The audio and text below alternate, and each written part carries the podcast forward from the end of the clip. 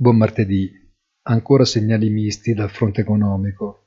Ancora dubbi che assilano i mercati incapaci di prendere una posizione stabile. Anche gli obiettivi di crescita cinesi non vengono apprezzati da un mercato che sperava in qualcosa di più ambizioso, che avrebbe comportato un deciso impegno del governo a dare sostegno fiscale e monetario. Così, invece, tutto viene letto in una prospettiva di neutralità e forse normalizzazione. Oggi si spera in qualche parola in più da parte di Powell, chiamato come ogni anno a rispondere alle domande della Commissione bancaria del Congresso. Buona giornata e come sempre appuntamento sul sito easy-finance.it.